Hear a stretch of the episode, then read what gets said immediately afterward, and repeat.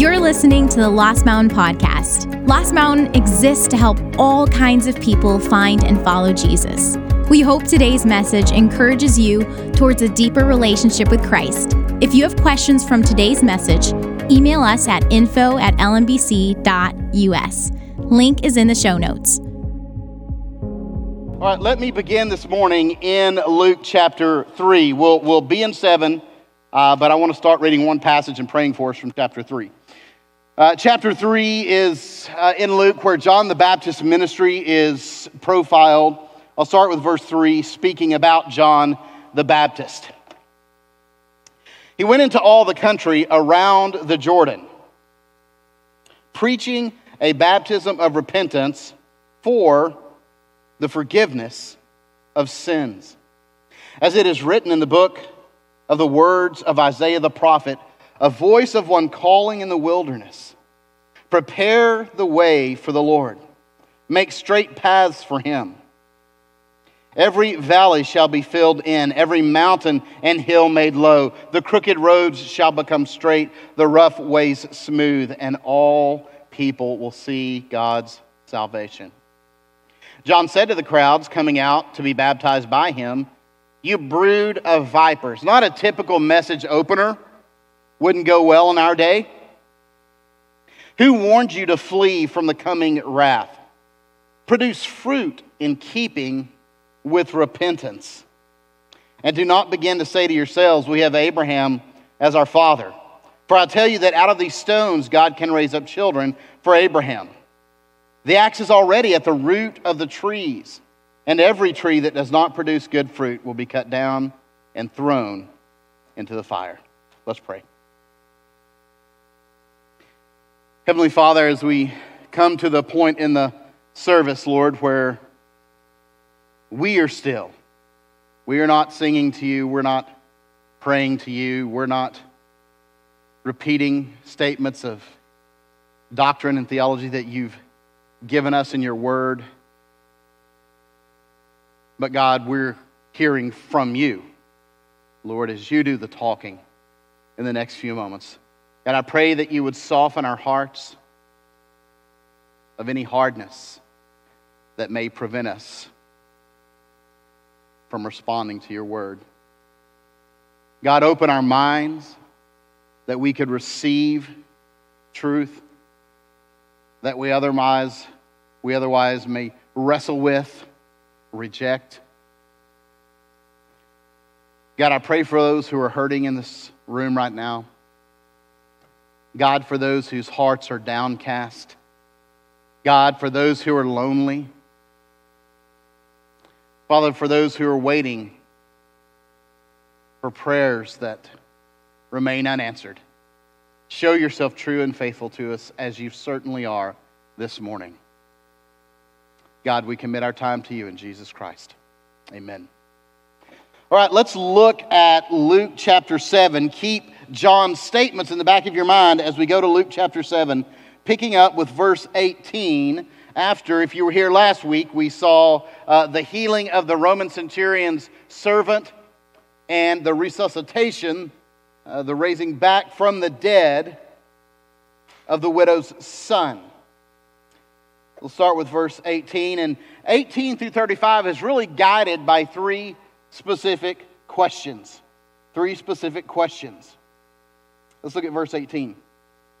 John's disciples told him about all these things the centurion, the widow, the servant, the son. Calling two of them, John the Baptist is in prison at this point for calling the powerful to account for their actions. The king, Herod, now John's curious as he sits in a dank Roman prison. Are you the one who is to come? Or should we expect someone else? That's question number one. It's a question for Jesus. It's a question for Jesus, a question to Jesus. When the men came to Jesus, they said, John the Baptist sent us to you to ask, Are you the one who is to come, or should we expect someone else. Now, I want to pause here uh, for a minute because occasionally, as you're studying a passage like this, reading New Testament commentaries and others who've studied it, you will find some commentators who, who will say something along these lines. Well, this, this question about Jesus' identity, and is he really the long awaited Messiah, or is there another one that's going to come, wasn't really from John the Baptist. It didn't, it didn't proceed from the heart and the mind of John, of this great oak who had prepared the way, who had said, Hey, you brood of vipers, who warned you to come out here? Was it John? Was it from John the Baptist, the man who preached sermons of repentance and forgiveness? It was more for his disciples. But I think that stretches the biblical text further than we can. It's very clear here that the question comes from John. And as Jesus answers the questions, he addresses it to be sent back to John. R.C. Sproul, dealing with this section, says this Is it impossible for a prophet of God to go through the dark night of the soul? There, with that phrase, the dark night of the soul, R.C. Sproul is reaching back to St. John of the Cross in the 16th century, a Spanish Catholic priest and a Carmelite friar who was also a Christian mystic and wrote a poem, poem, wrote a poem called The Dark Night. Y'all know I struggle with accent. So he wrote a poem entitled The Dark Night of the Soul. Is it impossible for a prophet of God to go through the dark night of the soul, a time of doubt? Not if we consider the prophets of the Old Testament, like Jeremiah, who was clearly, clearly ready to turn in his prophet's card. He'd had enough of the derision heaped on him by the people when he said to the Lord, Your word has become a reproach to me. I will speak no more in your name. It's Jeremiah 20. Elijah cried out, I alone am the only prophet left, 1 Kings 19. Or Jonah, who boarded a ship to escape the word of prophecy God had given him. We could go on for a long period of time. You and I, regardless of our status, of whether we're in Christ or not yet in Christ, whether we've been in Christ, wrapped up, redeemed by God, set on a solid foundation for years and years, studying the scriptures, praying, placing our trust actively in the Lord Jesus Christ, seeking to align our lives with Him, all of us are prone to a moment or a season or a period of doubt, of questions, of confusion about our faith, about the one in whom we've placed our faith. He wasn't, Jesus wasn't doing what John assumed he would be doing. And now John's in prison facing the death penalty, which he knows is coming. And he's curious. Jesus and the boys haven't busted him out. And he keeps waiting. Right? When's he going to hear the little tap outside his window there? And all of a sudden, the wall busts down, and out he goes with a band of spiritual zealots who are going to overthrow the Romans. John the Baptist is confused about how Jesus is working and about what he's doing. Tell me if you've been a believer for any time that you have never been confused about how Jesus is working, why he's working the way that he is in your life. And we can go from moments of tremendous faith to moments of great uncertainty. Jesus or John the Baptist has gone from preaching, hey, who told you, who warned you to come out here to avoid the coming wrath? And John says the axe is already at the tree. And then nothing's happening in John's mind. Nothing like he thought would happen. Human beings are, uh, are fickle. We can be swayed left and right. We can move from certainty to uncertainty very, very quickly. And John's wondering, why am I still in prison? Where's the judgment on the unrighteous? And some of you, and I know this because I've spoken with you, wonder looking around even at our own nation, where is the judgment of God on the unrighteous? Where is it? We can go from one moment to the next, anytime and in any way. This week, our twins started kindergarten. They're very, very young. In fact, they started kindergarten, and then the next day, they turned five. So we'll probably send them through two cycles, so they'll be a little bit older. We have them in separate classes. Um, the first night they came home after kindergarten, and God bless you, teachers. Mm. Mm, mm. Um, mm, no, sir. But they came home the first day filled with energy, just talking and playing wild, like wild animals. All that had dissipated by the end of day two. And they came home, and Zane, the smaller of the two, just wrapped himself around me when I got home. Sharon was working that night, and all he wanted me to do was hold him. So I sat in the chair and held him for the longest time. And he was very sweet, very cuddly, made dinner for them, got them in their PJs.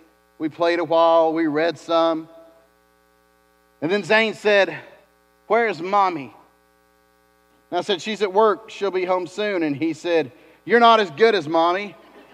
I want mommy. You are a poo poo head. So I went in an instant from hero to poo poo head, which really, for those of you who've had kids, is the journey of parenting. Ages 1 through 10, you are hero. Ages 11 or 12 through 18, you are poo poo head.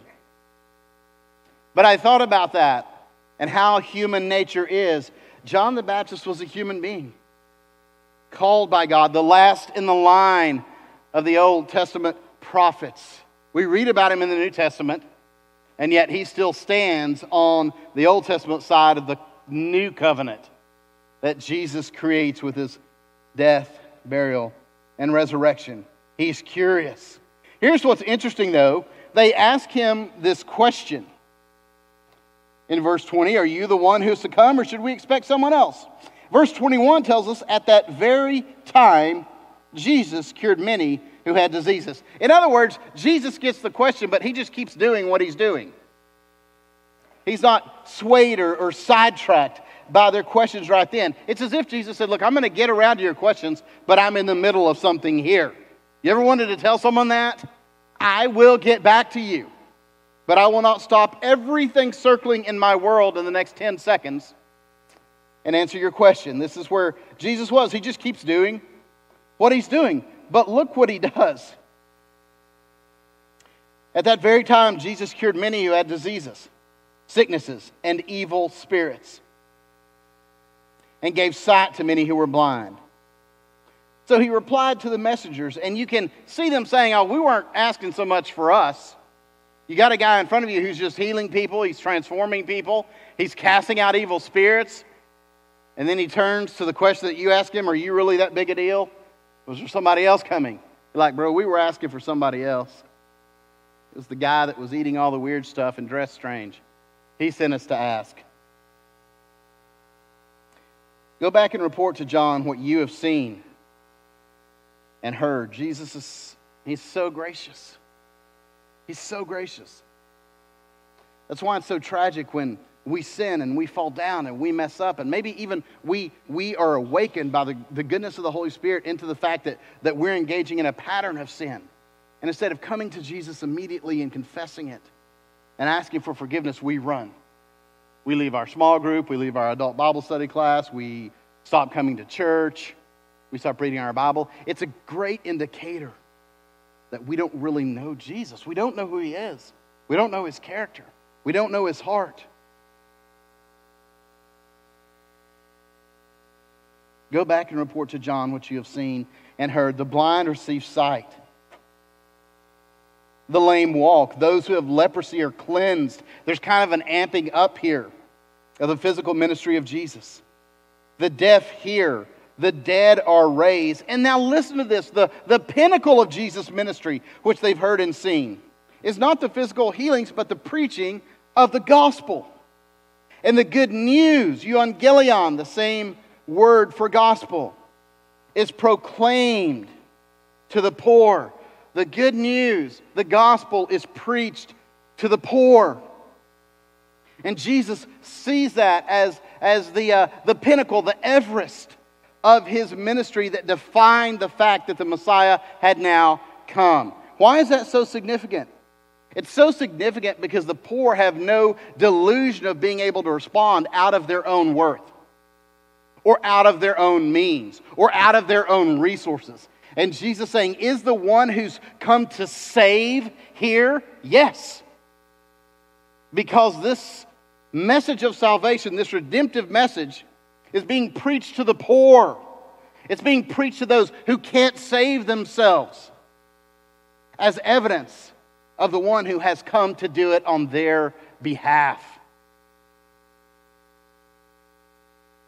Our real understanding of God and of the gospel of Jesus Christ begins the day that we understand in the depths of our souls that we are tragically, eternally broken, sinful, and rebellious toward God and that we have nothing to offer God toward our redemption but our sin. We are wholly dependent upon His gracious disposition toward us in Jesus Christ. And we fall down at His feet. The gospel is being preached to the poor. And remember the confusion? Remember uh, the religious elites that came to Jesus on behalf of Cornelius? And they said, Hey, Jesus, come back. We, we need you to come back and see Cornelius and heal his servant because he deserves it. And Jesus said, Healing his servant is not near as much of the sign that I am the one to come as the fact that I'm preaching the good news of God to the poor, to those who know they don't deserve it, to those who know they have no bargaining chips. And in a sense, here, Jesus gives an explanation, an explanation of his earthly ministry. But look at verse 23. Verse 23 is incredibly interesting. Right on the heels of this, Jesus says, Blessed is anyone who does not stumble on my account, on account of me. Blessed is anyone who does not stumble on account of me. The message of Jesus Christ is a stumbling block.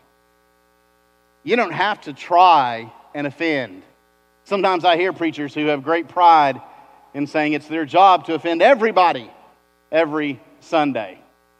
That's not, but they're preaching to their own choirs and to their own glory. It is the gospel that offends. And where the gospel offends, the gospel offends. And it won't offend everyone every Sunday. But where it's being preached, it will indeed regularly offend all of us at different times and in different ways. Jesus said, Blesses anyone who does not stumble on account of me. And let me break this down where we can really grab a hold of it. Because all of us are tempted to stumble over Jesus at times. Let me uh, make a couple of gener- uh, generalities that I think are, are absolutely true uh, within the local church context, the local church context in our nation, where the church is in a, a vast transition, where if you can think, in 30 or 40 years, there'll be no one sitting in church that can remember a time before smartphones. All of us will be gone. Not me. I, I want to live to 105 and go down robbing a bank. Not, not really, but some exciting way, some kind of firefight. Um, but very few churches will have anyone living sitting in worship on a Sunday morning who has any living memory of a time before smartphones. Not just cell phones, not your, daddy, not your daddy's Motorola, you know, the size of a backpack. you open that thing, pull it up with the cord, push the green lit up buttons. Not that. Plugged into the cigarette lighter, which you desperately needed, so you'd charge it a while and unplug it and light up and call dad. I gotta, I gotta get back here. Um, we're in a huge historic transformation and transition in the life of the church. Huge. And the, how many of you in here are grandparents? Okay, okay, go ahead and put it down. Thank you. How many of you would say that your world vision worldview, not vision. That's an entity. Your worldview, the way that you see reality, the way that you see the world, the way that you process work and relationships and finances and values, that your worldview is drastically different than that of your grandchildren. That's almost all of your hands going back up. This has not been the case historically because there wasn't much change from generation to generation to generation. But the amount of change and the speed of it now is unlike anything the church has ever navigated. That doesn't scare God. He, he's not sitting up there going, Whoa, wow, I never thought it would go this far. Calling a meeting, get over here, Jesus, Holy Spirit, float in here. Um, and talking, I know that's bad theology, I was joking. Um, but all that to say, we generally stumble over Jesus in different ways. Now, older generations will often stumble over the inclusivity of Jesus, the radically inclusive nature of Jesus to say, wherever you are, come to me. I will receive you exactly as you are. Exactly as you are. Come into my house, sit among my people, hear the gospel proclaimed, watch them living out the gospel. Do it regardless of your sexuality, regardless of your gender, regardless of how tattooed you up, regardless of how pierced your face is, regardless of how corn rolled your hair is, regardless of what your clothes look like, regardless of what your shoes look like. I don't care. I died for all. And only those who don't try to clean themselves up first can come to me. And the cleaning up part is my business. As the heart changes, so does behavior and thinking and life. That trips up a lot, a lot of older generations of Christians in the U.S., the radical inclusivity of Jesus. And now we balance that by younger generations who are extremely tripped up by the radical exclusivity of Christ, who says no one comes to God. There's one God, one Father of all creation and all nations, and no one comes to him any other way but through me. No one. It's how people in Asia come to God. It's how people in Western Europe come to God. It's how Russians come to God. It's how people on the continent of Africa come to God. It's how people in Latin America and South America come to God. Everyone on the planet comes to God only through me. I am the way, the truth, and the life. And every other path, and every other religion, and every other philosophy is untrue. There aren't many paths to get you to the same place. It is me. And you will bow before me who gave my life for you as a sacrifice for your sins in repentance and forgiveness, or you will spend your life and your eternity separated by your sin and your choice, not by a mean hearted God. It's the exclusivity of Jesus that younger generations can't get their minds around. They struggle with. They struggle with believers being held to account. And the older generations typically struggle with the inclusivity of Jesus. We all are prone to stumble on account of Jesus at times and in ways. So the first question is a question for Jesus. But look at the second question starting in verse 24. It's a question from Jesus. After John's messengers left, Jesus began to speak to the crowd about John. Now, what he's about to do is clarify the identity of John the Baptist, right? He's got this crowd that's been with him. They've been watching him heal, watching him preach, listening to him preach. And all of a sudden, the disciples that are still following John the Baptist come to see Jesus and throw out a question, and Jesus answers them. And then he turns back to his own disciples and followers and clarifies the identity of John the Baptist. He said, What did you go out in the wilderness to see? You know that many of John's disciples had left him to follow Jesus, and John was thrilled with that. He knew that was what was supposed to happen. John the Baptist knew he wasn't the point. One of my favorite verses in all of Scripture is John 3:30 that says, he must become more and I must become less. That was John the Baptist's heart. But Jesus questions them What did you go out into the wilderness to see? when they went out to see John the Baptist? A reed swayed by the wind? If not, what did you go out to see? A man dressed in fine clothes? Now, these are rhetorical questions with the obvious answer of no. You don't wander out in the desert to then stand there and just look at a reed that's swaying in the wind, unless maybe you need meds. You don't go out to the desert to find somebody exquisitely dressed in royal clothes. That's not where they hang out. No, he says, those who wear expensive clothes and indulge in luxury are in palaces. But what did you go out to see? A prophet? Yes, I tell you, and more than a prophet. Because the, the weed the reed blowing in the wind and the expensive clothing are, are part of the, the power and the sheer brilliance of Jesus' teaching. They have a very simple meaning, meaning concretely, we already talked about, but they have a deeper meaning when it comes to John. He's saying, You didn't make your way out in the desert to see a prophet blown around by the whims and the waves of culture. You didn't go out to find a man proclaiming truth to you proclaiming truth to you, who is bumped here and there by human opinion. Because John the Baptist flinched for no person and no issue. No person and no issue. This is the one about whom it is written I will send my messenger ahead of you, who will prepare your way before you hundreds of years before John the Baptist is born. This prophetic word is written about his life and his ministry. And Jesus is saying that was about this. His words were about his words and his life.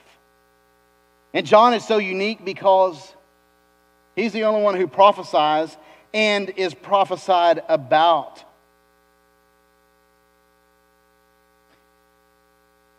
And I want to I want to remind you again that with John the Baptist, he didn't fear man and he didn't fear issues. He didn't back off, he didn't flinch, he didn't go with the waves of whatever people were thinking about God and his redemptive work in his time. And so I just want to encourage you that one shaky period for John while he's in jail does not negate his character. You and I are prone to a shaky moment here and there. But if we shake and we shake and we shake and we shake and we shake and we shake and we shake, we, we may be tossed, right?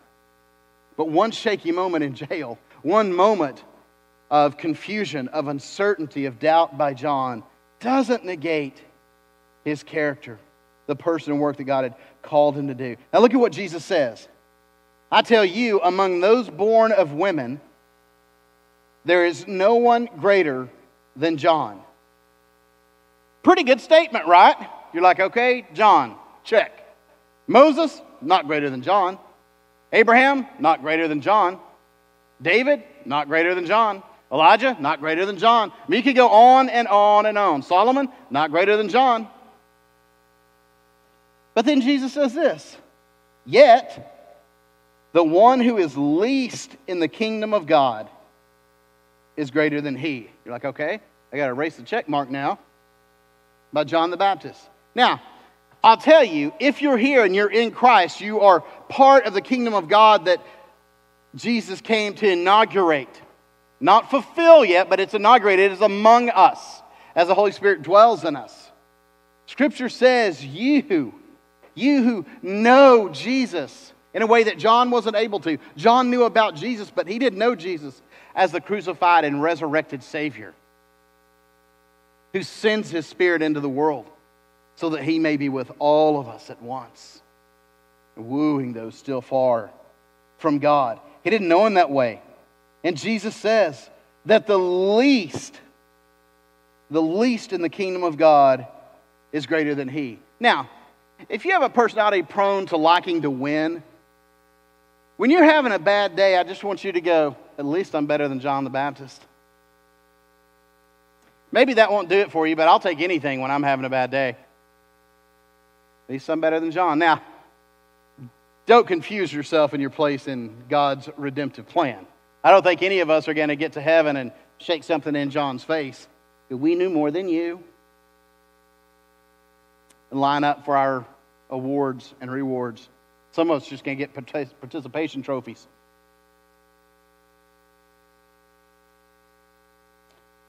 Jesus is reminding them of the absolute significance and faithfulness of John the Baptist, even in his moment of doubt in the plan and the purpose of God.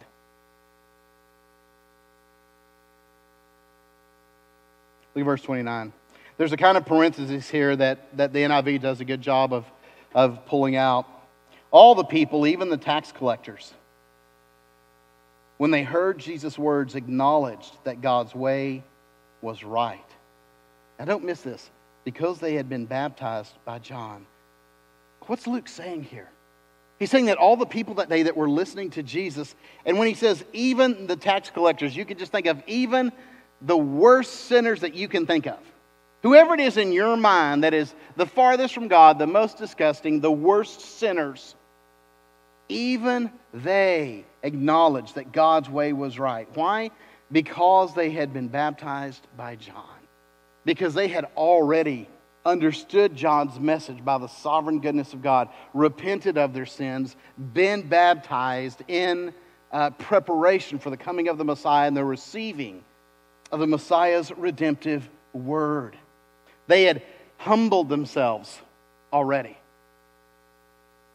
And because they'd humbled themselves before God, they're able to acknowledge that God's way is right. Look at verse 30. Contrarily, but the Pharisees and the experts in the law rejected God's purpose for themselves. That's a profound statement, church. That is a profound statement. Because even in the sovereignty and the providence of God and His electing grace,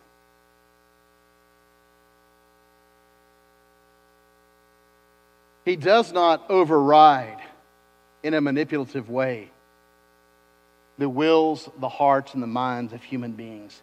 Look at verse 30 again. The Pharisees and the experts of the law rejected God's purpose for themselves because they had not been baptized by John. They refused bapti- baptism because they refused repentance.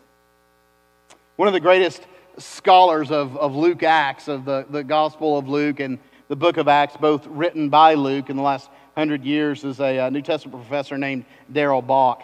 And of this verse, Bock says that by rejecting the baptism of John, they chose not to accept their need for repentance and forgiveness. They're looking out here at the masses coming out, going, poor lost souls, were that they were that they were like us. Pharisees, exalted lay leaders in the church, experts in the law, exegetes, professor types, commentators, serious students of Scripture. It's a real warning to us that in our serious study of the Scripture, we may still miss Jesus. In our serious study of Scripture, we may gain knowledge and lose our soul. Because we don't understand that the purpose by God's ordaining spirit is that God's word would lead us to repentance, new life in Christ. I hope you'll heed the warning that we find here this morning. Finally, there's a third question, and it's a, a question of Jesus. It's not for Jesus, it's not from Jesus. It's just a question of Jesus. Jesus is just thinking out loud his own question in front of people. Jesus went on to say in verse 31 To what then can I compare the people of this generation? What are they like? You can almost see him getting a, a scoop of water out of the, the well bucket and drinking it, thinking, What are these people like? What can I use to illustrate these people? And this is what he's doing here. In question one, Jesus gives an explanation of his ministry. Question two, his answer clarifies the identity of John. And in question three, he gives an illustration of the perversity of the people in his generation. Verse 32 They are like children sitting in the marketplace and calling out to each other. So you've got children gathered in the marketplace and they're wanting to play. And the children begin arguing about who's not playing and who's not playing right. We played the pipe for you, and you did not dance. We sing a dirge, and you did not cry. He's saying the, the, the, kids are getting catty with each other. Well, we tried this and you wouldn't play. Well, then we tried this and you didn't want to play that either. He said, This is what you're like. This is what you're like. Oh, and then he really gets down and deals with us as 21st century Christians in America. Let's get it. Verse 33 For John the Baptist came neither eating bread nor drinking wine, and you say he has a demon. The Son of Man came eating and drinking, and you say he is a glutton and a drunkard a friend of tax collectors and sinners. He's saying, it doesn't matter what's put before you, you're not satisfied. You're talking out of both sides of your mouth. John was an ascetic, and you said, hey, that guy's a freak, demon possessed. Jesus comes absolutely as a friend of sinners, eating with them, drinking with them. And he says, You reject me for that. You can't have it both ways. This is a remarkable thing. A remarkable thing. Um, it's amazing. I, I, remember toward the end of my first year here. In fact, I think this, this Sunday marks this Sunday marks my third, maybe last Sunday marked my three-year anniversary here. So I remember toward the end of the first year, in one one week, and I've shared this with some of you, in one week span, I had two 60 year olds, a woman mid 60s and a man very early, like I think he had just turned 60, came into my office in the same week to talk about the music. The first one came in to say, We, we need more hymns. Why won't we sing more hymns? Why are we doing it the way that we're doing it? Why can we have choir? Can we, what's going on? I really miss that. I want that. And I hope I heard and I listened and we talked about why we're doing the way we're doing it. Later in the week, that was a Monday. On Thursday, one of our other members, both these individuals are members of the church. The second one comes in and we're talking, and in the middle of the conversation, he says, Oh, by the way, I absolutely love our worship now. He said, I worship now on Sunday mornings like I have not been able to here in years and years and years and years. And I and I just, I think this is kind of how we are in the church in the U.S. Church is another commodity, it's another option, it's another thing we consume. We like this, we don't like that. We go here as long as it suits us, and then we move right along to another church that suits us better until it doesn't, and then we'll move to another. I found some pictures this week, shared with some friends on a text stream. They were rude back this morning. I'll share more with you in an upcoming message on that. But part of the fun for me at looking through these pictures, we're seeing faces of you guys who were here five years ago, 10 years ago, 15 years ago, 20 years ago, engaged in ministry and doing things, and you're still here. Or maybe you're here again. But you're sticking it out, right?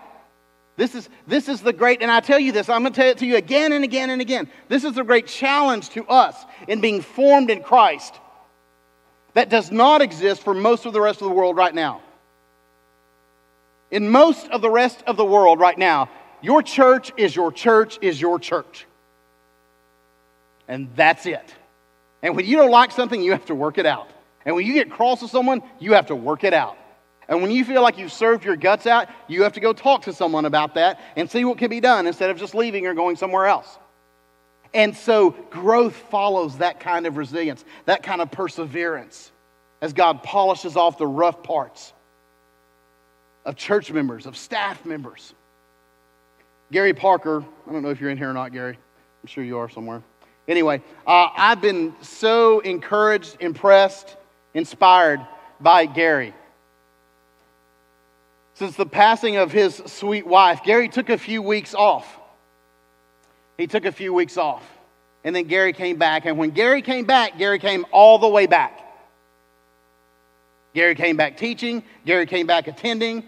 Gary came back serving in the different areas that he serves. Gary came back encouraging me, encouraging Jake, encouraging our staff, and continues to walk through his grief and the grieving process here among his church family. Can I just suggest to you, and I know, I know, we all grieve differently. We all grieve differently. But I want to suggest to you at least that I don't think it's God's plan that a tenured member of a church who loses a spouse then just leaves and goes to a different spouse because it's too hard to be there. I think God has given a community of Christ followers to come around so that in my grief, I walk straight through that grief with Christ and his people. And there's healing and there's wholeness. And I said, I just suggest that to you. I want to put that picture in front of you. I do believe it's the way God has designed church to work. Is it a hurricane? Good lands.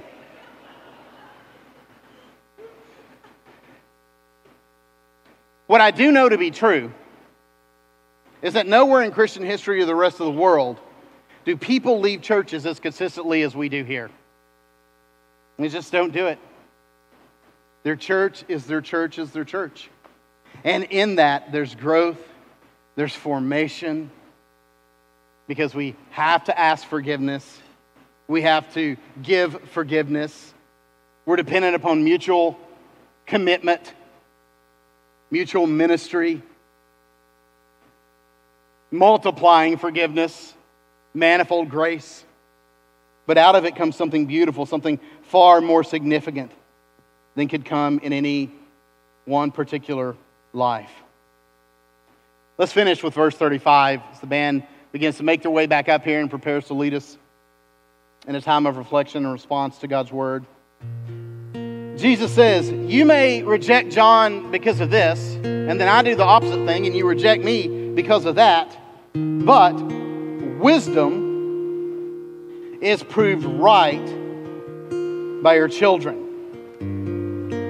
Wisdom is proved right by her children. Here's what Jesus is saying that the children of divine wisdom, the children of the light of God, the love of God, the knowledge of God, are those who listen to the message, the message of John, the message of Jesus in this context, and align themselves with God's purpose. They listen and they align themselves with the purpose. Some of you this morning, your struggle is in the listening, it's in hearing the truth of God and receiving it because it's going to cause us to stumble in places. In fact, in the, the, the most abrasive parts of the Word of God to you, you ought to highlight and spend some time there. Because the parts that you want to reject are speaking to you. Listen to God's Word, wrestle with it. God is gracious with His people. For some of you, it's not hearing it, it's not receiving it. You hear it, you receive it, you even attend, intend to act on it, but you fail time and time again to align your life by it. Dallas Willard was maybe the, one of the greatest voices of the last few generations that's saying, when you look at the teaching in the New Testament about the, the, the kingdom of God being present and coming in as people, what Jesus is saying is that as we are living out the gospel, we're bringing the kingdom of heaven to earth. As we are saying yes and living obedient lives, even when we don't feel like it, especially when we don't feel like it. Nobody ever did anything worth anything by only doing what they felt like. And so it is as people of faith. In just a minute, I'm going to pray for us. As I pray, our offering ushers will make their way to their positions. And when I finish praying, they'll pass the buckets and give you guys an opportunity to drop in your connection cards. I hope you take those serious. We certainly do as a staff. We love hearing from you. We love seeing and being in, uh, given an opportunity to respond and help you take next steps. If you give on Sunday morning as opposed to throughout the week, online or by text. You can drop in your giving envelope as those buckets and we receive offering in an act that has distinguished the church from the very beginning the giving of our resources in biblically faithful proportions back to God in a tangible demonstration of His Lordship in our life. Let's pray. Jesus, just as you met the disciples of John where they were on that morning so long ago, God, just as where you met the people who needed healing those who needed to have the gospel preached to them. Jesus, just as you met those who were following you as your disciples at that time, watching your ministry, listening, learning from you, observing. Jesus, would you in spirit and truth meet us here this morning in a profound way? God, some of us in here are struggling to release things to you. We're struggling to confess sin that you already know, and we know you know it. But we know with confession and repentance comes responsibility to align ourselves with your truth. Jesus, may your grace and love abound in this space in these next few moments. Help us to respond to you, each and every one of us, exactly as your calling. I pray this in and through your faithful name. Amen. For more information about Lost Mountain, visit us online at lmbc.us. Thanks for tuning in today.